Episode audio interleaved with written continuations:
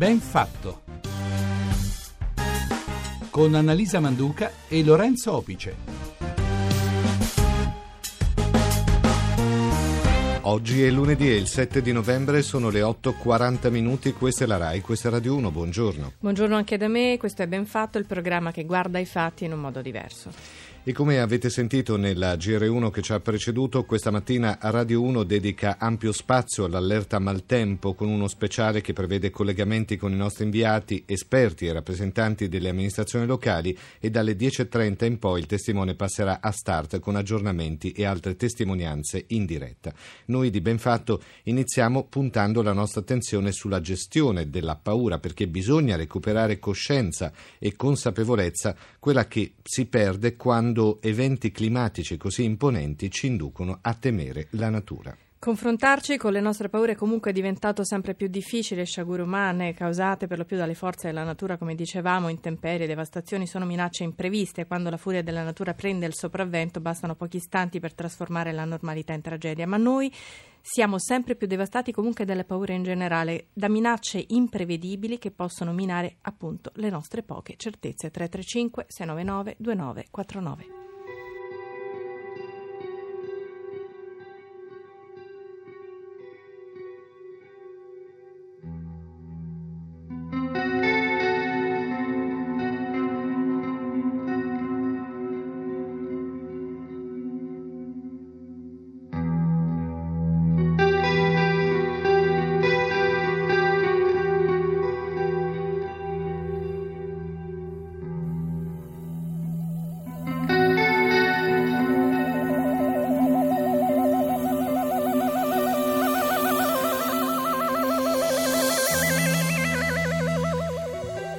La musica della PFM con la Terra dell'Acqua ci porta a entrare in trasmissione. C'è un primo messaggio che arriva al 335 699 2949, un'ascoltatrice che si chiama Antonia che dice avere paura in modo razionale e positivo, altrimenti si potrebbe andare incontro a degli eventi gravi senza pensare alle conseguenze. Benvenuto a Benfatto al professor Giampaolo Perna, direttore del Centro Europeo per i disturbi d'ansia ed emotivi. Ben trovato a Benfatto, professore.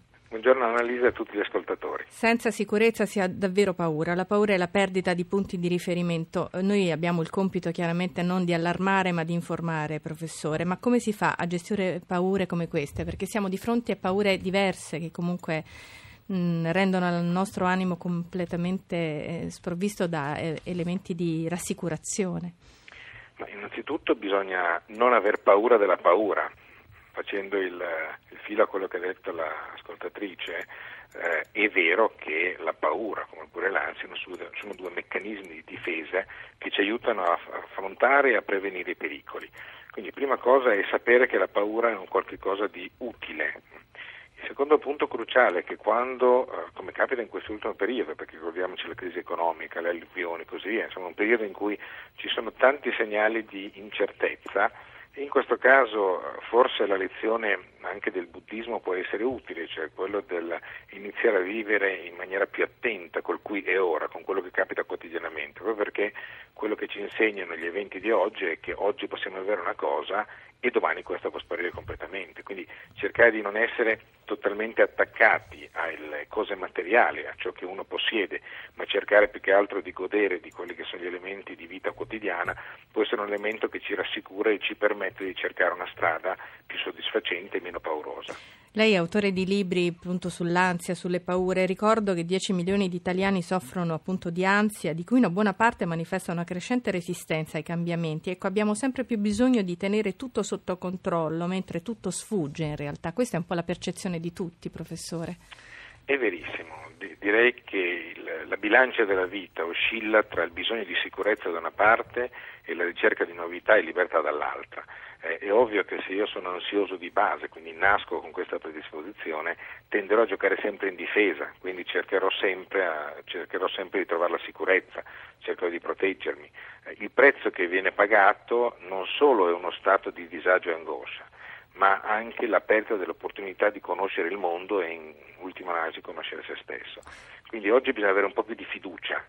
Fiducia è una parola grossa eh oggi, sì, ma una fiducia è, però è importante, questo perché eh, notiamo che con tutto quello che accade nel mondo, però rimaniamo in piedi. Io faccio un esempio, eh, come forse saprete voi, io sono metà giapponese, quindi la vicenda giapponese, anche lo tsunami mi ha colpito. Ecco, notiamo con quale attenzione e dignità stanno affrontando una catastrofe e ho visto fotografie impressionanti di eh, cose distrutte dopo pochi mesi ricostruite perfettamente, proprio perché forse l'atteggiamento del non farsi prendere emotivamente troppo e il tirarsi sulle maniche affrontando la situazione qui e ora può essere una strategia utile. Dottor Perna, ci sono ascoltatori che stanno facendo delle riflessioni molto attente perché al di là di riconoscere il fatto che è naturale che ci sia la paura perché in questo modo ci si protegge da eventuali pericoli, però poi viene notato dagli ascoltatori come in effetti a volte l'uomo preso dalla boria di essere onnipotente riesce a fare dei disastri, quindi poi ha paura di quello che lui stesso fa.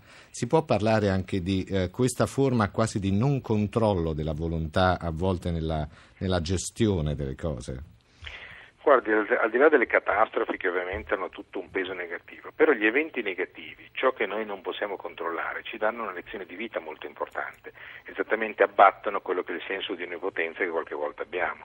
Quindi il tornare coi piedi per terra e sapere che non abbiamo il controllo e la padronanza di tutto ci permette di essere un po' più umili anche nella vita quotidiana. Per cui talvolta tutti questi eventi se vissuti correttamente, se superati, se non sono tragici, diventano un ponte per una maturazione ulteriore. Tutti i nostri problemi personali, professor Perna, i nostri dispiaceri, i vari stati eh, di ansia, di sofferenza psicologica, sembrano dominare comunque la nostra vita ecco, e hanno origine nei nostri pensieri. Siamo noi che guardiamo le cose con occhi probabilmente sbagliati? Dipende un po', Annalisa, cioè ci sono due poli opposti. Da una parte ci sono delle persone che hanno dei veri e propri disturbi d'ansia, che nascono quasi biologicamente e geneticamente vulnerabili, quindi tendono ad avere degli occhiali scuri con cui vedono la realtà perché la natura li ha forniti così. Un altro caso invece sono quelle persone che purtroppo nascono anche con degli occhiali in cui ci vedono benissimo, ma poi la realtà glieli fa diventare scuri. Quindi sono due cose diverse, non bisogna come dire, pensare che sia questione di volontà o semplicemente di eventi di vita, talvolta purtroppo esiste anche una biologia e chi è sfortunato da questo punto di vista tende a essere molto più vulnerabile in questi momenti difficili.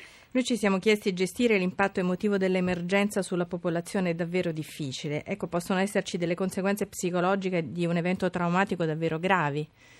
Assolutamente sì, esiste un disturbo, si chiama un disturbo post-traumatico da stress, che è forse l'unico disturbo psichiatrico chiaramente legato ai traumi. In questo caso eventi catastrofici come alluvioni, come terremoti, no? ma anche come eh, voglio dire, gravi incidenti possono innescare nella mente una reazione di stress sbagliata. Questa reazione di stress porta le persone inevitabilmente ad avere dei sintomi molto gravi, con delle crisi acute di ansia, con delle, delle, insonnie forti, degli incubi. In questo caso è come se il nostro cervello, la nostra capacità di adattamento ricevesse un pugno talmente forte da sballarsi. Queste sono condizioni vere e sono condizioni che molto gravi che rovinano la vita sia della persona che ne è colpita che delle persone accanto. Un ascoltatore da Trieste che si chiama Renato ci dice eh, due parole sono fondamentali, nervi saldi e autocontrollo, questi sono i binari di chi sa continuare a sperare e si firma ovviamente eh, Renato e così mh, mm, autocontrollo, nervi saldi possono aiutare? Sicuramente sì, bisogna vedere quanto l'autocontrollo può vincere un'emozione negativa. Purtroppo noi sappiamo che le emozioni spesso sono invincibili, quindi ci travolgono. Eh, il fatto di avere un autocontrollo quasi sociale della tragedia può essere importante, quindi il fatto di pensare che c'è la protezione civile, sono, c'è la polizia, c'è lo Stato che sta aiutando, può darci quel leggerissimo senso di sicurezza che può aiutarci ad avere un maggiore autocontrollo. Sicuramente i nervi saldi permettono di intervenire laddove l'emozione travolgendosi ci permette soltanto di scappare. Mi perdoni anche eh, vorrei ricordare quei ragazzi straordinari a Genova, quei ragazzi molto giovani che volontariamente hanno dato una mano e sono stati veramente straordinari a gestire, aiutare, certo, a, gestire a gestire, un'emergenza. I ragazzi sono molto sensibili, professor Perna, mostrano e hanno grande rispetto per quello che sta accadendo e hanno probabilmente anche una capacità di controllo perché sanno guardare avanti, sanno gestire comunque in qualche modo anche tutte queste preoccupazioni dei più grandi in modo diverso, perché probabilmente è la memoria anche che non aiuta in certe situazioni. Guardi, io sono, con tutto quello che accade nel mondo, ma io sono molto ottimista verso i giovani. I giovani sono persone che hanno risorse positive, hanno l'energia, la forza, ma hanno anche quella volontà positiva di, inter- di intervenire in questi casi. Eh, in generale questi momenti difficili di solito fanno scattare quella che è la solidarietà umana, quindi uniscono di più le persone, i gruppi, in qualche maniera il genere umano. Quindi è un'occasione imperdibile per ritrovare quel legame che nei momenti in cui tutte le cose vanno bene tende a perdersi. Chi prova ansia vive in allarme, ha paure di ogni tipo, perde anche il controllo a volte delle situazioni, questo ce l'ha insegnato lei con i suoi libri, con i ragionamenti che ci ha portato a fare in questi anni. Quanto conta essere rassicurati, compresi, guidati, sostenuti? Insomma, noi abbiamo bisogno comunque a volte di essere presi per mano. Moltissimo, moltissimo perché eh, da soli noi non possiamo affrontare le catastrofi, insieme sì. Quindi l'aspetto sociale, cioè che la lezione che possiamo avere da questi momenti difficili è proprio quella di uscire dall'egoismo e dal vedere una dimensione sociale della vita. Quindi capire che tutti quei piccoli sacrifici che noi facciamo per rinunciare alla nostra libertà individuale, per creare una società, hanno un valore grosso esattamente quando noi individualmente non ce la facciamo. In questa maniera la società, gli altri, la solidarietà, le altre persone ci aiutano a uscire dal momento difficile. Dottor Perna, c'è un ascoltatore che si chiama Walter che una, un, dà una sua interpretazione ovviamente su come superare la paura, la paura e dice in realtà non abbiamo alcuna certezza, in ogni momento possiamo perdere tutto, basta saperlo e si vive meglio. Questo vuol dire quindi avere consapevolezza no, di quello che è poi la vita, la, la, la, l'imprevedibilità. l'imprevedibilità. delle cose.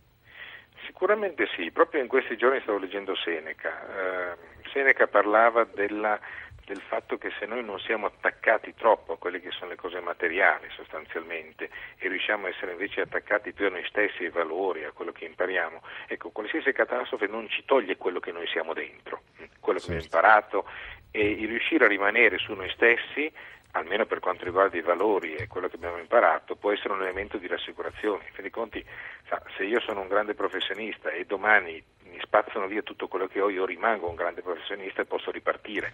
L'essere consapevoli di questi può aiutare in qualche maniera ognuno di noi a trovare un po' più di serenità anche nella catastrofe. Le volevo chiedere da madre una, un'informazione ma soprattutto una domanda. Molti di noi si sono chiesti, dobbiamo spiegare le emergenze, i problemi reali, le catastrofi ai nostri figli, dobbiamo farli partecipi insomma, di tutto quello che accade, anche di questa vulnerabilità insomma, umana che secondo noi è sempre più presente nelle nostre vite. Ma io credo di sì, credo di sì perché il tenere troppo nella bambagia quelli che sono i nostri giovani rischia esattamente di illuderli da una parte e dall'altra parte di non permettergli di affrontare la realtà e essere più forti. Esiste un concetto molto importante, quello di resilienza. Resilienza cos'è? È la capacità di usare lo stress per diventare più forti. No? Per cui se noi siamo in situazioni difficili e veniamo guidati ad affrontarle, ne usciamo con una forza maggiore proprio di creare nella vita e di realizzarci.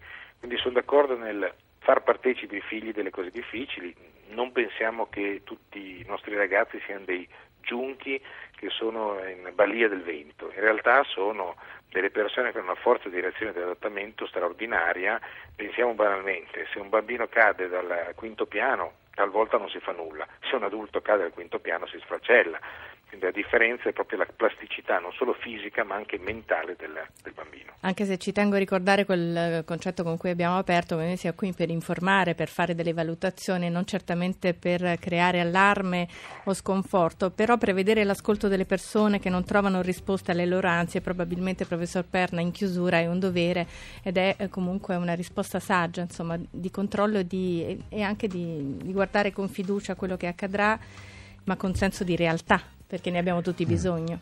Sì, abbiamo bisogno di senso di realtà, abbiamo bisogno di ascolto. L'ascolto è una delle cose più importanti nei momenti difficili ed è quello che dovremmo tutti noi come esseri umani avere, quindi non è neanche una questione di società o uh, di società civile o moderna ogni essere umano deve essere capace di ascoltare un'altra persona e accoglierla nel momento in cui si trova in una situazione emotiva difficile. E Questo allora, la... grazie, grazie, grazie al dottor Perna. Vi ricordiamo che tra poco c'è lo speciale con Ruggero Poc che prevede collegamenti con i nostri inviati esperti e rappresentanti delle amministrazioni locali per continuare a parlare dell'allerta maltempo e la mattinata di Radio 1 proseguirà anche sulle altre trasmissioni. Buona giornata a tutti, a domani. A domani.